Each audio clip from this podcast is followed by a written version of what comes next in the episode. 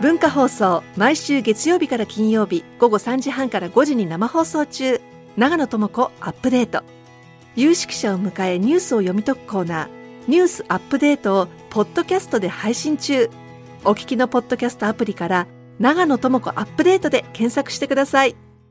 はい、こんにちは。大竹誠です。今日は12月の20日水曜日。今日のパートナーは、ごきげんよう、断蜜です。はい、私の横には、こんにちは、文化放送アナウンサー、砂山慶太郎です。えー、そして水曜日は、早々と年越しそばを食べました。早伊すぎ藤麻子です。良いお年を。早すぎる。終わっちゃ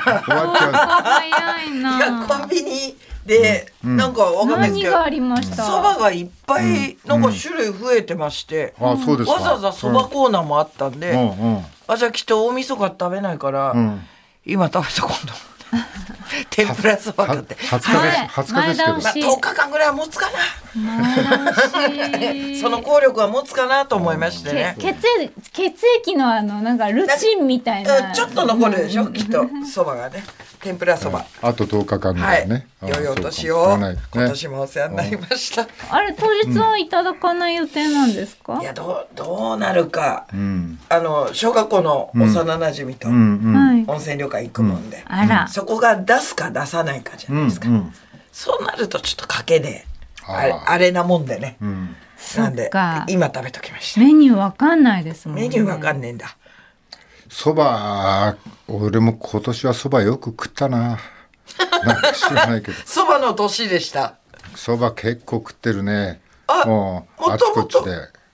で。いやいや、まあ体のこともとあちそうょかっとだけ気にしながらだけどね。なるほど。ううんどんよりそばの方そが。うなんだよね、うん。カレーなんかもう絶対うどんの方がうまいよね。カレーはね、悪くないですよ、カレーそばも。いや、そうあの、カレーそばね。でも、うんカレーは確かに、まあ、うどんとか米とか、んやっぱ小麦の方がよりね、きっとそうなんだ合よねうんでしょうね。 だからパンとかカレーもう、パンもう、あ、そうですね。関西の方行くと太いうどんでね、カレー、カレーうどん結構多いよね。ああいや、だからその食感かな。なんか、そばもはちょっと物足りないんだけど、まあ、うどんは小麦粉かなとか思う と。そうね。で、いつも、あの、はいまあ、たまに食うカレーそばみたいなのがあるときは、まあ、食べた後、ものすごい後悔するんだ。なんでですか。うおど食んべた時は美味しいんですよ美ね味。しいけど、うどんにしなかったなと思ってね、うんそばにしちゃったなと思って本当はカレーうどん食べたいんで本当はカレーうどん食べたいんだけカレーそうね。どそばまあでもまあでもそのカレーそば頼まない以外は結構ね冷たいおそばを年中食ってるねなんかこうはい。あの、鴨南蛮好きですよ、私。あの、そばに、ざ、あれ、ざるっていうのせいろっていうか、はいあの、せいろと冷たいそばはいと、あったかいあったかいおつゆあったかい汁に、で、そこにやっぱれが鴨、が浮いてるの鴨が浮いてる鴨とか鶏でもいいんですけど、んなんか肉系こう入ると重くないですか油っ気っていうかなるほど鶏肉、ダメかな鴨わ肉、若いねあすいませんちょっとわかヤるンネギがもネギも入っちゃっネて、ギも入れちゃってネギがうまいんだよヤなングでネギがな、恐れ入りますはいああそこうんなか好みありますね。そうそうそうだからどうしてもあの肉系そばがあると、この間もあの長野、先先月ぐらいかなあの、八ヶ岳登りに行ってきたんですけど、その時もサービスエリアで、やっぱそば推しなんですよ、長野の方ってうまいから。そしてやっぱせいろとかそのシンプルなねそばの味をうんそうそうぜひみたいなのが表紙にありますけどはこいはいはっちたらかも何杯いっちゃいなるほどねここにセットの天丼が加わってくるとなると、状況はどうなりますか？天丼が加わるのを頼むメンバーも多かったです女芸人で行ったんでセットでなはい大体みんな丼つけてました、私が一番ひよってるぐらいで、はいあのこの間ちょっと入ったそば屋まあ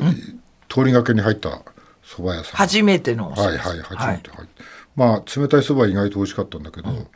メニューが、厚揚げ豆腐はい、はい750円それはおつまみだじゃおんつまみのはいそれか、うまあ、その辺のものが750円で、はい横にあの野菜の天ぷらの盛り合わせ、うん、あー美味しそう、うんうん750円厚揚げと一緒なんだそうなんだよバランス悪いなと思ってどっちがど厚う揚げどっちがどうなんか厚揚げが急に高く見えてきましたけど。いいうん大豆じ ゃあどなんだろうあのねはどっちかなと思ってんだけど、いやだけどあれでしょあの野菜の天ぷらね、単品750円はどう考えても安いだろいはい多分めちゃくちゃ安い、まあ厚揚げ、750円に比べたら絶対どう考えてもそっちがや安いなナスとシシトウだけなんじゃないんですか。野菜の天ぷらはい。か人参の細いやつのかき揚ナげスみたいとなししとうとあのかぼちゃがちょっと入ってましたねああ、あ頼んだナスとシシトウかあぼちゃそっちた頼むだろそっちあそしたらやっぱナスとシシトウなってんだなナあスとししとうとかぼちゃうんナスとししとうと真横覚えてないけどかぼちゃぐらいはあってまあでも三品ぐら750い円ぐらいで、あ上がってる感はあってなんだああそういうことかと思ったけどね、じゃあちょっとおつまみぐらいの感じなんですね、そうなんだよその天ぷらねちょっとしたなんかこう750ちょ円っとしたおそうな酒んだのおよ供ねに。普通野菜の天ぷらっつったらさねちょっとなんか大葉とか入っててさ、あれうまいんだよガチャって出てくる気がするじゃない、大葉、あと人参もね。五種は欲し いな野菜の天ぷらって言われたらなんとなくよ五種だってせ選抜選抜選抜で誰誰から誰からいきます。わあでも私あのこれは入んないかもしれないけど、人参、玉ねぎとかのかき揚げみたいなの入れてほしいちっちあーゃくていいからあのち丸ょっっこいと寄せたいやつ人参の細切りをこう分かってます よ分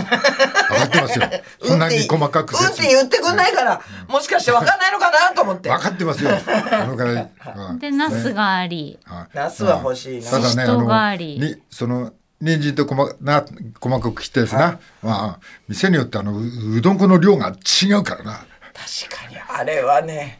あどれさってどさってガチャって閉じてるとこもあるし意外にあの空港のいいですよ。羽田の。え羽田の。立ち食いだろお前に立立ちち食食いいです。ああのそたこはう、んなんか衣で、ごまかしてる店は今のところ当たったことないです。何軒か行ってますけど。多分、異国の人もいるから、ちゃんとするから、 そういうことじゃないのでかもな。空港のやつちょっと高い感じしない確かに。ちょっとだけあそれもあるか。なあちょっちょとっと入りますよだね。いぶ高いうんなや、うんはいあちょっの、とねいわゆる町のん立ち食いよりはだいぶ高いです。高いよなうんはい。まあそれもあんのか。ちゃんとするお値段って。そうだねまあねいかんねえそれはいかん ねそういかだん。なんとなくいかん空わけはないいかんわけはな港い値段だと思って納得してたけど、えはい普通に都内だもんね。はい、そう思うと高いか。天ぷら屋さんって儲かるんでしょうかね。いや一応わかりませんけどわかりませんけどでもまあ利幅のそんなに多くない商売のような気がするね、うんそうだろうだって、ね、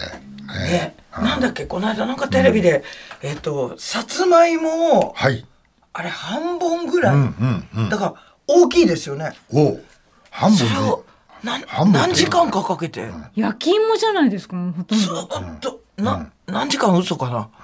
なんかイメージ2時間ぐらいのイメージなんですけど嘘だずーっとこうやって見て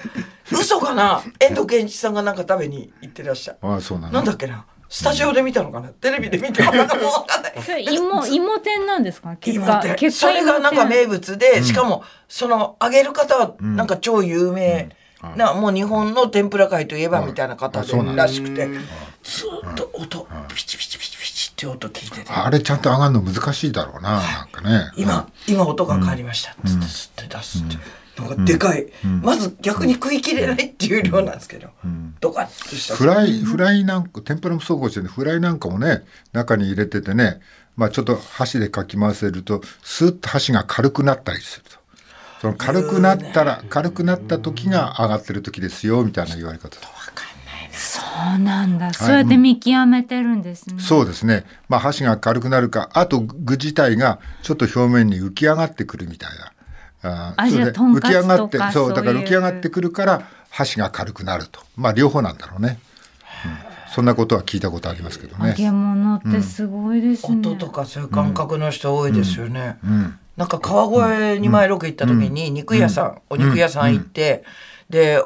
おじいちゃんがまずそのんコロッケの種を朝はい5時ぐらいからはいラジオ体操みたいにやって、はいはいはい。で一人で何十キロ、あのじゃがいも潰して、はいはいコロッケ生成して、それをばあちゃんが入り口のところの油でずっと揚げてるんですけど、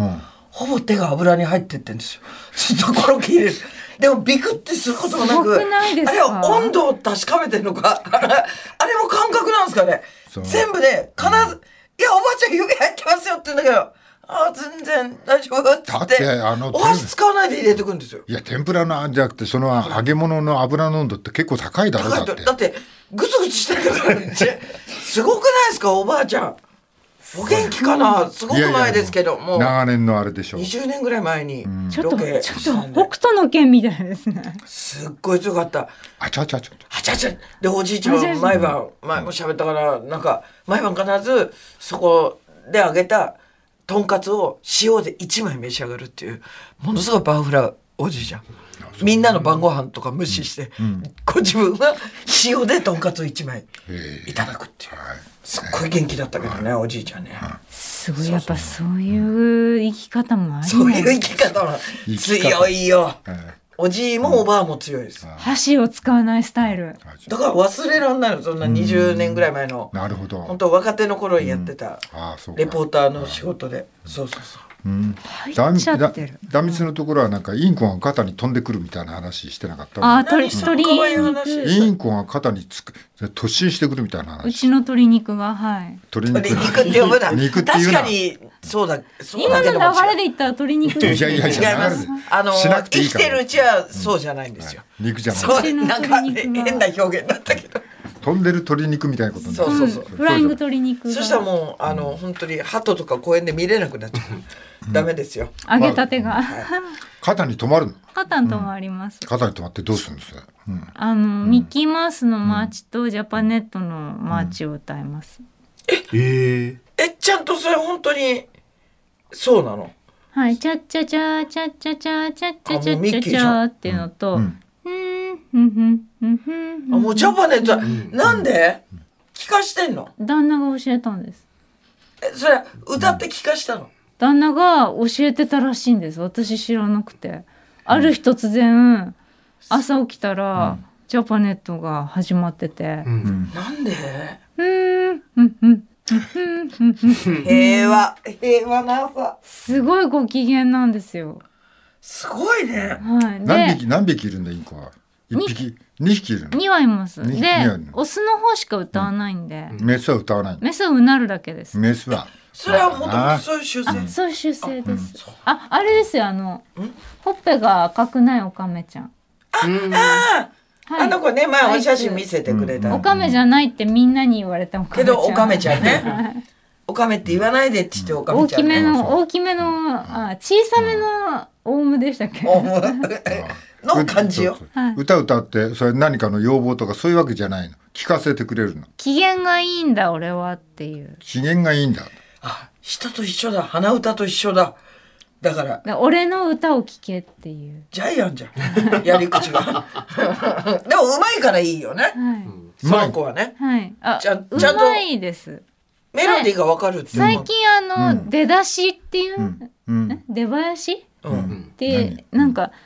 ミッキーさんのやつって、タンタンタンタンタンタンあイントロねタンタンってイントロなんはかいそういうのあるじゃないですか、うん、最初にね。あれを誰かが教えたらしいんですよ誰かがってもう旦那しかいないじゃない。他に誰が。母か旦那が容疑に容疑おに母ちゃんもあるんだ。はい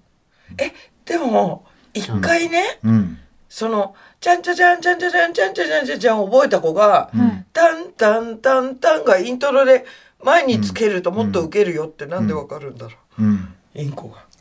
不思議ですよねでもタンタンタンタンの後にジャパネットがつながっちゃうことが多いんですああ、そうか、じゃあ違うか。だから順番は分かんないと思うんです。あタなるほンどタンタンタンジャパネットみたいになっちゃう。はじゃあ単独の三曲目として覚えた可能性もあるね。ありますね。別個だ。い。ちゃんと教えなかったんだななんかこっちが、うんどうやそういう時はなんかししかしかしかしかしかったりしないのか違うよジャパネットだよちゃそんとれ歌いはなさいっつってね、いや多分母か夫が何かしらやってると思うんですけど、私はちょっと鳥に歌を教えるとかちょっとあんまり、あれどうしほらワンコとか、うんなんか芸を覚える子って「うんうんはい偉いね偉いね」とか言ってちょっとおやつもらったりすはいそるうですね、はいうんインコはうん普通に歌ううんの、普通に歌います歌ったらなんかもらえるとかじゃなくて歌うのあ脳脳報酬ですね、じゃあ本当に機嫌なのかなもしかして機嫌ですねであまああのウキウキって私勝手に呼んでんですけど、うんあの羽をうんこう、なんてこうやるこうじゃなくて脇をワクワクする感そうじです人間で言ったそうですらはい、あれをやりながら歌うんですよ確かにウキウキしてるね何かいいことがあったあれ私ウキウキウキウキしてんだはいあそれは朝昼夜関係なく飛んでくるわけいつ飛んでくるのだ大体土早朝ですねと早朝ちょっと迷惑な時間起こさ起こされるの起こそれされでますうんうんうんそうなんだよそれで肩に飛んできてそうやって起こされる起こされますねうちの猫がね、ニヤニヤがどうしましたうちの猫がねやっぱりねその時間よりなんか寝る時にあの俺の枕の足元にいるんだけど、でそれがね首元にいる上がってくるのね、朝うん、朝とか夜とか関は係いなく、はいはいはいまあ多分自分の好きな時に。はいで、首根っこに上がってくんだけど、ちょうどね、猫のひげがね、俺のほっぺたに触れるところにいるのよ。ああ絶チクする妙絶妙、顔がここにあってねチクチ、クひげがするね、ほっぺたの横ほっにぺたに触れ触れるのよ。ちょうどねそこにいっつもいるのよ。ずーっと。昼夜を問わずだから、もう、しそれで、そ何か要求があるんだろうね。だから要求があるから、ここもうすぐ回ってきて、ふにゃーとか言いながら、で、ひげが触れてるわけよ。なんかしてほしい何かして。だから寒いのかなと思って、こうやって布団を上げて、布団の、あの布団を上げると、中に入っていく、布団の中にね。うん。おおなるあほそれでどあそうかちょっと寒かったのか、近く寒いからちょっと寒かったのかと思ってすると3分ぐらいするとね「あーちいんだよ」っつって出てくるんだ よ「こうじゃないんだよサウナじゃないですかあーちいだんかだらよ」入ったけどよそれでどっかどっかね涼みに行って、ね、トイレじゃないと思うんだけど下でも涼みに行ってそれでベッドにもう一回登ってくると一回ぐらい失敗してガラガラって落ちてうんうまく登れないからでまたこの首根っこの横のところに来るひげが当たるように本当なんだよもうこれそのひげが当たるようにってなんだろうあれ、日にはちょうど当たるんだよ。にゃんこもだってしんどいでしょ、そのどっか4日かかるとかの方が楽じゃないですかもう大竹さんのそうなんだよ。首とそうなんかだ顔にこうそうなんだ頭つけてゴロンとかの方そうなんだがよ、ひげ刺しとく方が力いりますよね、うんだからなんかやっぱわざとなんでしそうなょうんだよねもう絶対俺、ちょ、わざとだと思ってんだけどね。もう絶対こっちのほっぺたのここなんだよ。もうわざとだから、で、しょうがないからそれで、で自分だってトイレに起きるのにプラスアルファがあるわけよ。猫の分が。はい おいで、朝起きると、こういうの階段の上にいるわけよ。で、し階段の下まで連れてってくれと。あ自分で降りない登るのはできるんだけど降りるのはできないわけじゃないんだけど降りるのは慎重で、まあ、う何回か転げてんのね落ちる時にうまく降りられないで、はいもうそういう足腰の弱さ、だから降ろしてくる俺はその猫抱えて降りるから俺だってヨタヨタするわけよそれはそうですね俺もう一人で降りてもヨタヨタしてんのよ分かってんですねこの人に頼めばやってくれるそうっなんだてよだから違う面倒くさいから半袖のダウンあるじゃんはい半袖のダウンを着て、チャックは半分まで閉めて、階段降りるときそこにいるから、猫をその懐にぶっ込んで、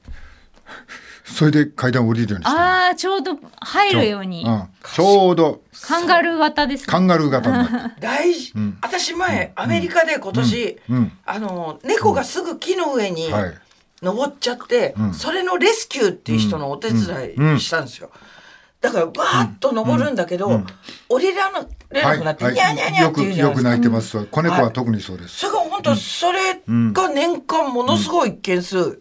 アメリカ中であるんで、はいもうひっきりなしにうん2時間とかかけていて、はい助けるんですけど、はいそのお兄さんが。はいで、やっぱ木に登ったら、袋を用意し てて、あニャンをとにかく、その、怖かったよってくるニャーと、暴れるニャーもいるから、はい両方いる落ちないように、はいはいうちらが下でネットとかうんうん準備しといて、で、ニャー袋に入れて、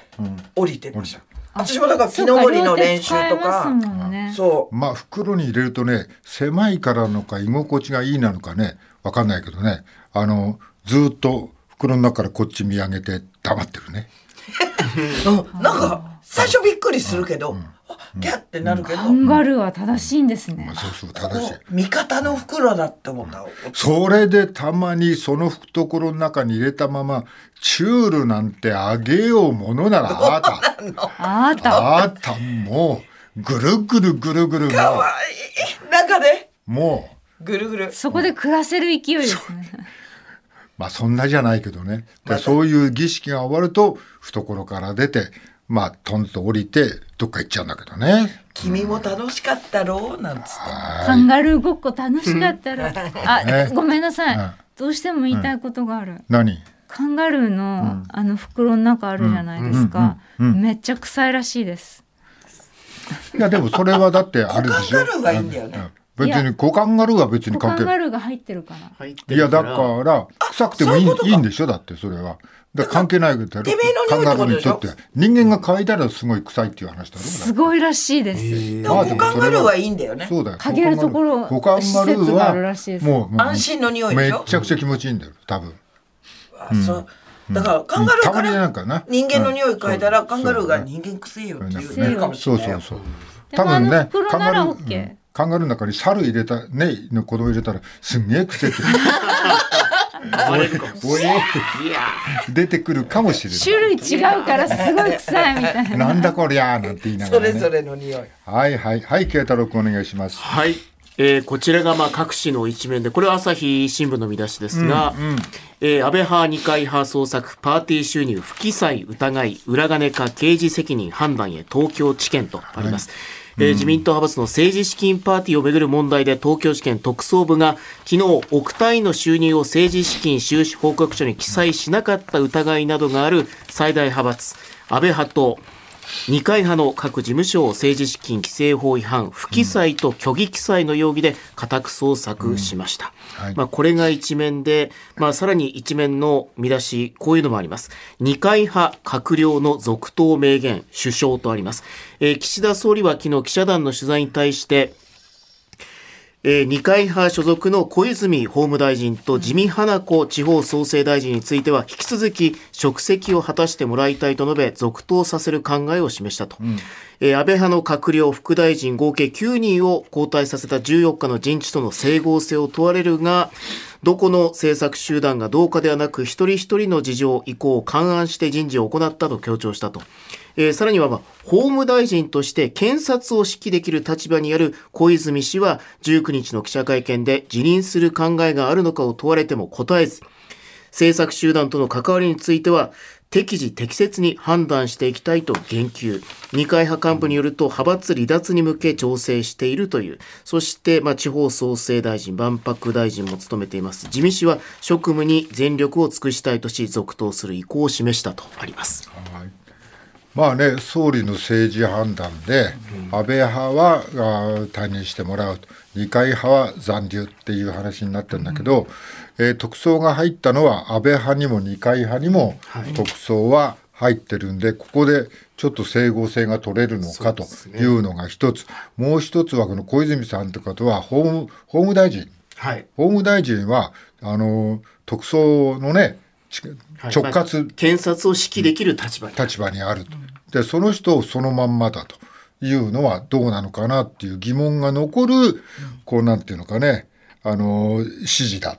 えー政府の指示が出てるんだけどまあねまあもう一つはこう調べていったらあまりにも人数が多いと。で特捜も50人がかりの増員したりしてやってるんだけど手が回らないっていうのもあるんだろうけどもっていうのはねわかるけどまあでも、金金金と、ねえ、庶民が何でもかんでもとにかく領収書くださいと、ね、あもう一生懸命領収書集めてやってるところに、まあ領収書のいらない金何に使ってもいいですよっていう金がまあなんかこう一つは前のうん文書交通費今名前変わってなんだっけなんとか調査費だっけそうですねね名前変わってるんだけど旧文通費ですね、はい給付文通費あ月100万何使ってもいいですよっていうお金それからそれに加えてこの派閥からのあキックバックこのお金何使ってもいいんですよ何使ってんだろうね森永さんは愛人がいるんじゃないかって言ってましたけど あらまあそんなことでもないだろうなそういうことが愛人と文通知らね えあ ああらミックスミ文ック通ス愛人と文通だったら文通の金が少なすぎるだ ろうねどう考えても。あーびっくりしラたスアはガい、まあね、まあ、そんなお金のことがずっと言われてたけどこの重いしが重しが取れた途端に、まあ、こういうことになってきたっていうので、まあ、この後、まあ会計の、えーね、そうですね。まあ、いわゆるこう規制法は収支報告書の作成義務っていうのをまあ政治団体の会計責任者に課していますんで、まあ、いわゆるこの会計に関わるまあ職員のっていうのがまあ最初のまあ立憲対象になるんですけど、まあ、その上でまあ実務を取り仕切っているまあ議員とのまあ共謀ですね、まあ、了承してたりとか、まあ、そういう知ってたよっていう証拠をまあ出せるか、指示したりした証拠が、まあ、ここから出てくるのかどうかっていうことですね。まあ、ここが焦点になってきますと。でも会計担当者まではもう会計担当者は調べられて、もういろんなことを話してると言うと、だからここまでは、まあ、立件しようと思えばまあできるんじゃないかって、でもその後これが政治家にどういうお金になっていったのかまでは捜査がとっても難しいという話だけど普通に考えてはい会計担当者がその金をどうしてどうなったかが知らないわけがない。わけがない会計担当者が自分で使い込むわけがない。多分ね。想像だよ。でも捜査が行ったところに一番責任が来るのは会計担当者だ。はいで会計担当者が挙げられると、ここまでかと、まあ、立証は難しいにしても会計担当者が全部そんな私服を壊してるわけないに決まってるんだから、まあどっかにお金が動いてるに決まってるんだから、その流れをつかまなくちゃいけないのが本来の筋だよね。あーまあ、ここで捜査が中途半端に終わらないことを願うしかないよね。はいまあ、一応こう朝日の2面ですけど、略式起訴でも政治生命終わりっていう見出しがあるんですけど、まあ略式起訴になりますよっていう場合は、まあ、本人が罪を認めて手続きに同意する必要もあると、まあ、議員は罰金で済むならと簡単に同意するわけにはただいかないんですと、罰金刑が確定すれば公民権が原則5年停止されて失職する上にこの間、まあ、選挙に立候補できなくなると。まあ、つまり、もうそこで政治生命も終わってしまうんだと、まあ、だから簡単には議員も認めないだろうということですね。そういうことがもう自民党内、特に安倍派、清和会の中では、もう日常のように、なな10年わからないけどね、じそれ以上行われて、慣習化してたから、もらった方も、もうだから政治資金規制、なんかここに記載しなくていいですよって言われたら、はーいっつって、じゃあしませんみたいな。まあ、昨日も言ったけど、記載、そのね、東大出たりね、弁護士だったり、いろんな、あの、大臣になる人が、あの、国会議員になる人が、それがどういう金か知らないわけがないだろう。知らないはずがないだろう。知らなかったら逆に怖い知らなかったらもうそれそれはもうなんかあの政治がやってる資格も問われるぐらいな話だよね。ホラーですよ、 はい、そういうことが日常行われてたと、ねまあ、人数は多かったりするけども、ここどこまで、まあ、これをね、追う新聞、メディア、これもね、ちゃんとやってほしいなと、今までね、まあ、例えば、あのー桜を見る会だったり、はいあのー大内さんのドリル問題だったりまあねもうみんなあのなんか略式起訴起訴起訴それも担当者がね、うん、そのくらいので収まってるけどもね在宅基礎とか略元式基礎をとかですね、正せばそれでいいわけがないぐらいはみんな分かってると、でも捜査の手がそこまでしか及ばなかったとそれはどこに力があったのかまあ俺は分かんないけどもどっかからの力が働いてたんだろうと、そういうことも含めてもう洗いざらい外国のイギリスでは2つ政党があってあの1つの政党はあのちゃんと選ばれた人たち、この人たちは、まあ、ちゃんとあ領収書全部ガラス張り、もう一つの貴族院っていうのかなでそっちの政党は、これはあのなんか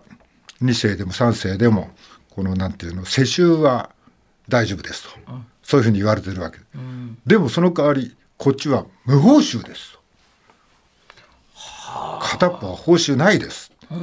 名誉と、あそれから、まあ、お仕事をやってるわけで日本はもうこんなに金使って何やってんだと、まあ、例えてみればあのあのなんか調査費今名前変わった100万円、あんなのあってさそれ何のために領収書もいらないかって言ったらさ、まあ、調査してくださいと。いろんなことがあるでしょうと、それは国だったりそれは行政だったり、それともなんかね企業だったり、いろんなことが不正が行われてないか正しく行政が行われるとか全部そういうのを調べるためにあなたに使っていいお金ですよっていう意味だよね、多分。その金を飲み食いに使って領収書なしって言ってるけど本当はその金を使っていろんなこと調べなくちゃいけないはずだよね。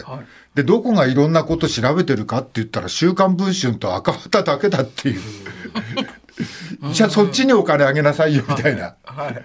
そっちじゃあれだけ人数だってそんな多くないと思うよ、はいだから一生懸命調べて、ねいろんなことしててで国会で何やってるかって言ったらさ「いや『週刊文春』によるとね」っていう「お前さちゃんとしろよ」と「調自分べろよ」文と。春によるとねって人づてじゃないですか。はいね、自分たちで調べて、ね、自分たちで昔はねそういう国会議員の人いたらしいけどねそういうまあなんとうか費の100万円とかで野菜の天ぷらも食べたのかな。いやいや分かりませんそこは分かりませんけどだから何回も言うや、まあ、これで話終わっちゃうのもなんだけどもあれだよねこのお金を何に使ったのか、はいね、ああ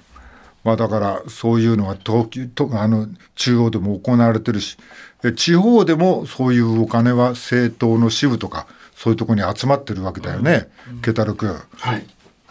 まあ、こちら、まあ、前の、ちょっと前の東京新聞ですけども、えっ、と、まあ、いわゆるこう、安倍元総理の政治資金を、まあ、ごっそりと、まあ、奥様の昭恵さんが踏襲したと。えー夫の政治団体、親和会を継承して、まあ、5つの政治団体から合計で2億1000万円集めていたことが分かった問題。まあ、総務省の担当者も、まあ、相続税の課税は生じないと答えているんですけど、現行の政治資金規正法では、政治資金は非課税扱いで、政治団体の代表者が議員から親族に交代しても相続税や贈与税はかからないと。まあ、こういう、まあ、いわゆるこう、いろんなこうお金の残し方もあったりするっていうことですね。まあこの地盤看板のね一つだけどね、はいこれもね、まあ、実際こう、安倍元総理がお父さん慎太郎さんから引き継いだ時も、やっぱりこう個人献金した6億円以上のお金をそのまま晋三氏が引き継いだっていうことがまあ問題視されたっていう、まあ、昔の問題もあったんですけど、はいはいまあ、だからこの政治資金の団体からねそれを例えば安倍さんの前の代から引き継いでも税金も何にもかこう無税だからかかんないとでそれが今度は安倍昭恵さんに行くわけで2億1000万だけどこの安倍昭恵さんが、ね、後継者ならわかるけど、昭恵さんは前からもう言ってると私は詩人ですと詩人詩人ですと。後継者じゃない。後継者でもないけども、その団体みたいなところに2億1000万円が無税で入ると、これが、まあ、こうたまたま安倍安倍昭恵さんだけど、2世、3世議員は、そこここで、前の人のお金が無税ではい後継者に行ってるっていう問題がここにあるんだけど、ここは誰も文句言わないんだよね。ここにもちゃんと、だって無税もおかしいよね、だって、そこのところがね。はい、さあ、今日も始めましょう。